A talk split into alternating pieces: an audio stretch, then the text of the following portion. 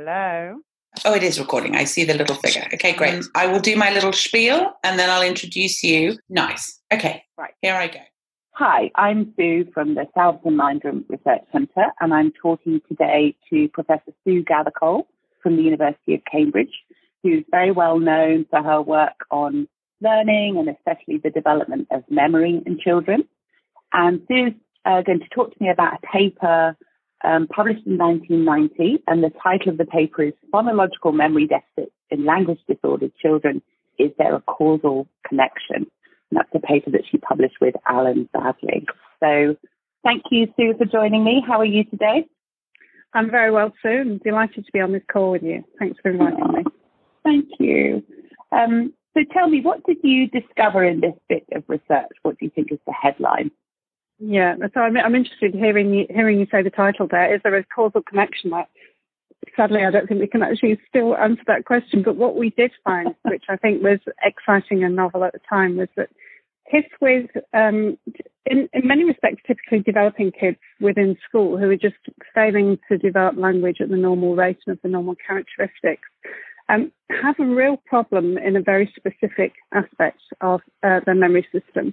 And in particular, they have problems remembering verbal material um, for very short periods of time.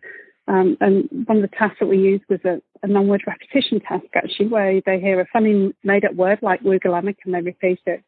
It's a simple task, but what we found was that in this task, even though the kids' language was lagging about two years behind their chronological age, uh, they were four years behind their peers. So they were behaving like four-year-olds when they were eight-year-olds in terms of this very simple task. And mm. um, we were we speculated that this was the source of some of their language problems, and it really sparked, um, well, a, a, very large area of activity, international activity, but it, it, it um, has intrigued us ever since. Mm. And so, so you touched on this. I wanted to know what made you choose this paper to talk about mm. today. And so, um, mm. you know, you feel it was a a kind of starting point for a whole uh, a whole field of investigation. Is that right? Yeah, I, th- I think it was actually. So I'd done my PhD um, looking at, at the aspects of, of, short-term memory, but just with typically developing adults, so normal mm. participant populations. Love doing that. Love the fact that we know lots about verbal short-term memory, but was left, um, as the rest of the field was, with this sort of lingering kind of concern that although it was great to look at it in the laboratory and you've got these very reliable experimental phenomena that came out of it and it made sense. Um, we didn't know why we had the system. What what role did it play in everyday life? Mm. And mm. you can't imagine anyone asking the same question about the visual perception system or the auditory perception system or the language system, for example. So we had something that we knew quite a lot about, but we didn't know why it was there. Mm. And this was really the first, um, the, the, start really. It's, I mean, Alan Baddeley played a huge role in this. Um, in our, in our sort of discussions and thinking about what role it might play. Um, it was already known that although you could have adult patients, neuropsychological patients who who effectively lost their verbal short-term memory and had very poor verbal short-term memory, they sort of function normally in everyday life, except when you give them memory loss. So what the hell was the system for? Um, and really, this was the first point at which we sort of almost stumbled on the fact that actually it plays a role in learning. And of course, when you look at adults, even if they lose this capacity, it probably doesn't matter too much because they're not doing that much language learning anymore. So mm. it, it, it, it actually just gives me a thrill as you're still talking and thinking about that in that respect. So for me, it opened up an area which then broadened and in which I'm, I'm still engaged today, though it's changed in nature. Mm. So there's that shift to investigating the kind of developmental roots and the developmental role much earlier in life of this um, property and, and how it relates to other things. Um, yeah, ex- exactly. And it took us on a, a, journey which involved looking at lots of different types of populations, um, mm. including actually people with exceptional language abilities. So there was a, not, it wasn't work that our group did, um, but collaborators that over in, in Italy looked at polyglots these were um, adult students at Milan University, I think, um, who were specialising in languages. They're all proficient in three different languages, uh, which they've acquired non-natively. And we looked, they looked at their cognitive skills and they were entirely normal, except they had this super verbal short-term memory. So they had memory spans mm. that were mm. very considerably greater than the rest of their um, monoglot peers. So it sort of pointed to um, a dimension, a whole range of um, capacities of this system across the population. And you can either be relatively poor or relatively strong, and it, it has consequences for everyday life. And mm. ultimately, as a psychologist, that's what I'm interested in. Mm. And so, so in this study, you recruited some children who had problems with language. Um, so, what was the? Sorry, someone else is trying to call me. Let me get rid of them. I don't know if you can hear that beep on the recording. No. Um, okay, good. um, so, uh, so you in this study, you recruited some children who had problems with language, right? So, I mean, was there was there a good expectation that that would be an interesting group to work with? Were you working off a bit of a hunch? You know, let's let's just see um, if phonological memory plays a role in language. You know, what was your what led you in that direction? Well, it was it was Alan Baddeley's great insight actually. So it was I, it was a time when I just joined the then applied psychology at Cambridge as a postdoc. So I'd been mm. a postdoc in, in Oxford for two years and then joined the the APU and said that I was interested in, verbal short-term memory and I wanted to find out, you know, what role it played. And um, David Crystal, who's a um, very eminent linguist with very broad interests, you probably know of, um, mm. has come and given a talk at the unit. And he talked about kids with developmental language problems. Um, before I arrived. And Alan said it just smelt of working memory problems to me. and uh, so um, David had, had, described what we now think of as the, the phenotype of, of, language impairments and problems with learning new words. And uh, he said maybe it's worth doing. And I knew I had absolutely no experience in, in um, psychological assessments or working with kids. And um, so we basically passed through Dorothy Bishop's door and said, okay, this is the, these are the questions we're asking. What tests do we give? Are there tests out there? So we knew nothing about, you know, of course, the, the very robust set of um, standardized tests available. And she, she was our spirit guide in designing the study. So, um, yeah, it, it, certainly was was a hunch. It was very exciting. It's sort of, in, in retrospect, it was a very risky enterprise. And we only had six kids. Um, well, we, that's yeah, that's what I was going to ask about as well. I mean, that's extraordinary. Was it hard to find those six children? Uh, well, no, we were fortunate. There was um, a language unit in Cambridge, right, uh, right. Um, which was specialised one of the primary schools, um, and it was a fantastically well-run language unit. And these were kids who had been in mainstream education but couldn't cope because of language problems and um, the majority of the kids were kids with failing to communicate properly in a range of sort of range of different ways, variable ways, but were all um, pretty much um, t- typical um, intellectual abilities. So they didn't they didn't have you know severe special needs. So we we just went and spoke to the speech and language therapist and ed psych um, who worked there and said, "Do you have any of these these kids that some people call developmental language disorder kids, and um, they, they identify these six children. Um, it's interesting because it's quite a loose selection criteria, and um, much later in my career, I've moved very much towards loose selection criteria rather than um, stringent exclusionary ones. Um, but that, that's how how we found the kids. They were hard to find. Um, the, the hardest work was probably in finding well matched controls. Mm. So mm. we knew that we had to have typically developing children alongside them if we were going to identify any particular selected deficits. Mm. Um, but the question was what controls. So we had non-verbal um, ability controls. These were kids of the same age, but just who were just typically developing. They were eight-year-olds who had eight-year-old language rather than eight-year-olds who had six-year-old language. And we also recruited some verbal controls. These were younger, typically developing kids who were six, and they were mm. six years old in, in, all of their cognitive abilities as well as their chronological age. So we, mm. we put quite a lot of work actually into um, individual matching. Mm.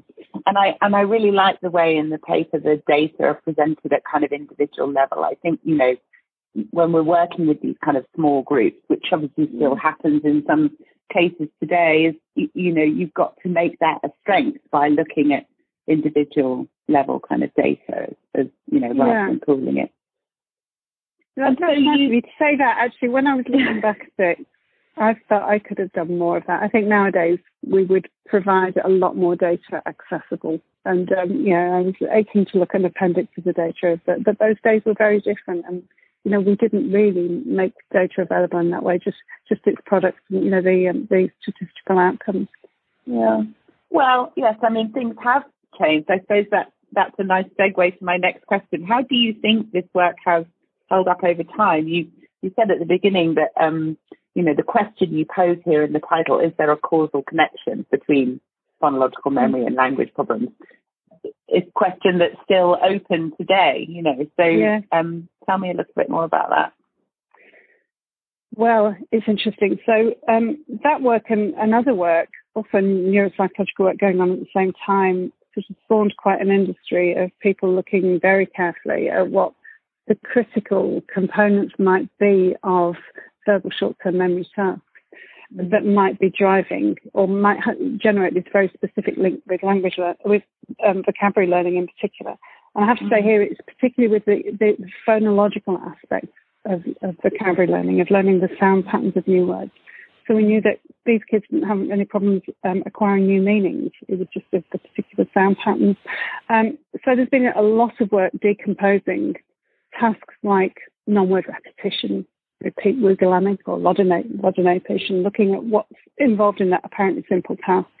Mm. And there's many things. I mean, it, it involves uh, acoustic processing, phonological analysis, and segmentation. Um, you, to be able to reproduce the sound, you have to have adequate articulatory planning and output skills. And um, the, many, many different um, groups have focused on different elements and said, well, what's the key element? Is it really verbal short-term memory? Um, and I suppose in the end, I don't really believe that there is a single system which corresponds to verbal short-term memory. I think all of these different component processes are part of it. And quite often when we talk about systems, there are really kind of loose lines that we draw around, you know, particular configurations of processes that we have within the mm. cognitive system that can be mm. assembled in particular ways. I think verbal short-term memory is quite special in that I think it is something that's quite highly practiced. So we do often have to remember telephone numbers, and we do often remember, have to remember um, spelling patterns between here, you know, someone actually saying what, how, how to spell their name and getting to a piece of paper to write it down. Mm. We have to follow instructions and, and sometimes to reproduce those instructions. So I think it's quite a well worked and harmonized set of processes. But mm. I don't think verbal short-term memory is any one thing. And um, I don't whether, whether we want to talk about, about sort of even more recent work, but kind of in a different spectrum. What there's a level of explanation at which you can say it's probably just that it's a very, very sensitive measure of basic verbal processing and storage. Mm. We've often this this non-word repetition task. We've often um, referred to it actually for us in glowing terms as a dirty task. So it involves so many different things. And actually, also, we now know it involves access to learned vocabulary knowledge. So it's much easier to repeat ballop, for example, because it's got a good lexical neighbour, um, which is quite familiar, than it is to say something that's completely um, unfamiliar in sound structure. Mm-hmm. So it may be the, the reason why it turns out that non-word repetition is just a fantastic behavioural signature of language impairment, and we know actually about a chromosomal basis now, is because it just it, it picks up all of these different component processes. So it's, mm. it's very clinically significant in that respect. Um, so psychologists, we're interested in that, um, and psychologists were also interested in okay, what what are the basic mechanisms? And I think they're probably multiple. I don't mm. think I think there's many many different aspects of this language processing system um, that can be impaired.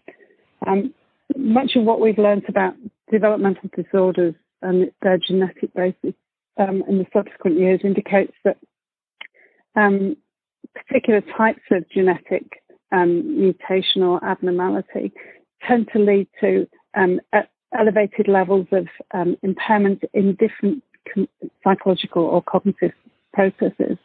So it's quite likely that some individuals will have actually multiple impairments, even though they might just be single processes that could theoretically be isolated. Mm. And that's fascinating. And I think you touch on such a, a prominent tension I find in the field at the moment between, on the one hand, in desire to pull apart and parse things down into ever more refined components. You know, what's the contribution to this of, as you say, kind of auditory processing or um, existing vocabulary knowledge and so on. And, you know, in an effort to find the kind of, I guess we're looking for some sort of key ingredient that, that somehow is the magical key to unlock a whole, you know, body of, of, of processing and skills. And then on the other hand, the desire to perhaps embrace the fact that um, the way our cognitive processes work is not very clearly parceled up, and we are using multiple skills at any one time to, to yeah. perform the kind of tasks of daily life and, and, and the kind of classroom learning that children are doing. And so, you know, there's this there's this constant sort of back and forth between those two things, I find, in terms of desire, scientific desire to have more precision and then a more sort of pragmatic approach to, to doing work that resonates with the real world. Um, uh, yeah, you, you perfectly describe you know the, the, the tensions and um, conflicts that yeah we, are facing in our current work. It's interesting to hear, hear you know because your your developmental field of, of interest is slightly different to ours, but I think it's the same mm. problem. Um, mm. So as a as a postdoc, it was it was a time when we talked a lot about levels of explanation and um, particularly mm. the, the sort of Marr framework really um, for um, you know understanding and locating what type of theory um, you're looking at. And mm-hmm. I think it is a matter of levels of explanation. Um, so um, you know we can talk about broad dimensions, but these dam- they don't explain the mechanisms, the very precise mechanisms involved mm-hmm. in, in, particular mm-hmm. activities. Mm-hmm. And it, it, may just not make sense um, to try and reconcile these particularly, I don't think. Um, I think we probably just have to live with that tension and decide what it is you want to look at. Are you um, mm. a researcher that wants to really dig deep into the mechanisms um, and maybe the neurobiology of, of them? Um, and experimental analysis is really important. I should just say here that so paradoxically, for me, the most convincing evidence that kids um, that actually verbal short-term memory, the memory bit, is important in language learning, comes from experimental analysis of adults, where you show that um, you find that in word learning experiments, if you give adults really unfamiliar, um, for example, you know, Russian Russian word forms, um, mm. sound patterns to learn to link to familiar words, um, and you use experimental conditions that you mean that you know that, that the um, the verbal short-term memory system is ruled out, for example, articulatory suppression, um, then they simply can't learn. And um, you couldn't, that, it's hard to think how that could be explained in terms of phonological processing or articulatory output. So it, you can use sort of typical adults as a model, really, for what might be happening, certainly at the very early stages of vocabulary acquisition. Mm. So we, we have to cast around really and look at lots of different types of, of data. And um, often one of my frustrations is that people who um, researchers can get fixated on a particular type of paradigm and mm. um, not look at the broader evidence around and, and mm. trumpet it all together. But I think by nature I'm probably um, a lumper rather than a splitter, but I have a soft spot for splitting. a lumper rather than a splitter, that's good. Um, and so, and so, how do you think we, in terms of the sort of practical lessons from this specific piece of research, this body of research that was, you know, engendered by it. What, what, um, I, I mean, how are we doing in terms of supporting kids to develop um, memory skills, or perhaps just creating a learning environment which accommodates variability in in kind of, you know, memory capacities? Yeah. Do we are we doing that well, or is that well, still not something uh, we're great at? I, I, I think I think there's a, um, there's, kind of, there's, there's a chasm or there's, there's certainly a, a, fault line, I think, between the aspirations of many researchers in the field mm. and um, the, kind of gritty, pragmatic view of mm. practitioners. And we can actually learn an awful lot from practitioners in this respect. Mm. So, I've, as you know, I've got a broader interest in more complex aspects of verbal, um, well, of working memory, and how they're, they're linked, how that that capacity, that flexible capacity, is linked with a very broad set of um, aspects of learning, not just vocabulary learning. And um, in that area, there's been a massive focus on okay, we know that some kids have um, working memory impairments and they're failing to learn, and that makes sense. So, what we're going to do is we're going to make their working memory better. Mm. So, and there's been uh, the last 10 years, 15 years, there's been a huge number of training studies, working memory training studies, and I've been involved in many of them. And like many, I've just come to the conclusion at the end of the day that um, you actually can't train you can't mm. improve this system directly. Um, where there are improvements, they're, they're highly specific to trained activities. And um, it, it looks to us as though actually when you do see working memory training benefits, you're just learning, the individual's learning new tricks that are specifically geared to that training environment and which aren't going mm. to then propagate or translate to everyday practice. And what we mm. want really is the child to become a free range um, you know, effective mm, um, mm. communicator or, or, learner. Um, we don't want them just to have learned particular tricks. Um, mm. So, and and practitioners know this. Education, uh, um, you know, SENCOs, educational psychologists, um, paediatricians. You know, all, all, all of these groups, even though they were all hopeful that you could actually train out these types of problems. I think there's actually a much more pragmatic approach adopted in the clinic and in the classroom. And it, it's really a matter of making sure that the child gets as much exposure to the right sort of learning conditions. Um, mm. Sometimes, for example, through you know a bit of extra phonics might help a child who's who's um, struggling to learn to read. But then, if not, it's a matter of workaround, um, mm. finding other ways mm. of of learning, um, you know, critical skills that can then mm. be building blocks, and sometimes learning different ways and modifying the classroom environment or the learning mm. environment. So mm. providing mm. as many props and support. Um, as kids get older, but only when they're a bit older, you can arm them with strategies. And there's mm. lots to be learned from, for example, um, uh, dyslexics in tertiary education. Um, these are very successful dyslexics because they've got into, you know, they're, they're there in, oh, to, to be found in every university, in every university department. And when you ask them, you find they use a multiplicity of different strategies that they've developed and which really are designed to build on their strengths. Um, and they, they work twice as hard as the rest of the students to achieve what they achieve, but um, they achieve them via different means. I think that's such a nice lesson. You know, we, we could do much better as researchers at, at capturing those sort of hard won strategies, as you say, that individuals or, or groups have evolved over time and, you know, disseminating and sort of formalizing and disseminating those out to people so they don't have to go through the same agonizing trial and error process as they're growing up, you know, could be a really great contribution. We could maybe um, make a more explicit part of how we approach this kind of, um, you know, implementation focused research. Yeah, um, I had a, I've had a sort of long-standing dream about um, um trying to get funding for it. Though it, it, for one reason or another, it hasn't come off. But mm. you might um, be a, an online system where someone could go and just kind of do some rudimentary cognitive assessment for you know a, a secondary school student, for example, mm. Um, and um, and then would describe what works for them in terms of learning. And mm. then it will be an accumulating database so that subsequent mm. students, once mm. they've completed their cognitive assessments, the system says, well, you know, students like you, often others have found that this can be useful. And it could be a, a whole self-learning propagating system in which the participants are the contributors and the beneficiaries and it's all, um, it, it works for itself. Oh, that's a very nice idea too. I hope someone listening calls you up and offers you some money for it. Um, well, maybe so, so, you and I can, yeah, yeah, we'll get, off, we'll get, get that off the ground. Absolutely, yeah. no problem.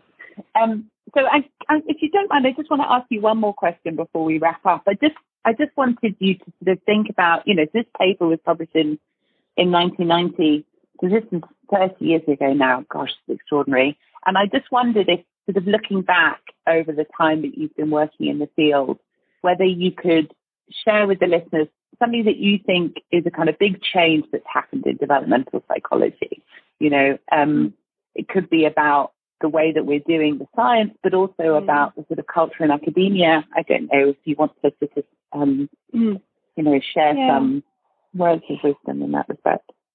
Yeah, my, my words of wisdom have, have, all been spoken by others, really. I think in this respect, but for me, the major shift is just the recognition that diagnostic categories are, you know, probably don't exist, may not be very useful ways of thinking about how to characterize kids' strengths and mm. weaknesses. Mm. Um, mm. I've, you know, uh, increasingly, I can see the roots of it early, early on actually in my, in my, work in the 90s, but increasingly became concerned that actually many of the kids who are actually, who, who don't thrive in school, um, they, they, they fall below radars. They certainly fall mm. below research radars. And for a long time, there was just this huge mismatch really between selection criteria for um, research studies, which were mm. um, you, would you'd be looking at um, a developmental condition that supposedly had a, a, prevalence rate of five percent, but you couldn't actually find them. They were like hen's teeth, you know. and it's because it, it's because they didn't really exist, or only you know a tiny, tiny proportion. And actually, many kids had that kind of problem, but then maybe they had other problems that would exclude them. Mm. So um, and there has just been this big shift, um, which I found very appealing. So, kind of asking sensible questions, generating hypotheses, but let, letting the data tell you um, really what you what you need to know. So, um, you know how how kids are, what their characteristics are, what co-occurring conditions there might be, and I think we have moved a long way into understanding that it's the level below down, it's one step down from the um, the diagnostic category, whether it's a rigid one or whether it's just this kid has reading problems, to looking at actually what their specific behavior and cognitive problems are. And it's only when you understand that at the individual level that you really know what, what, what your targets are for, for, for helping and working around. Mm, mm. Oh, that's such a great observation. I completely agree. Um, so I think we should wrap up. Thank you so much for your time, Sue. Um, pleasure. um, anyone who's listening, you can find out more about Sue Gathercole's work by following the links in the podcast description. And um, thank you very much, Sue, and thank you everyone for listening. Okay. Thanks, Sue. Bye. Bye. Okay, we did it. I thought that went quite smoothly.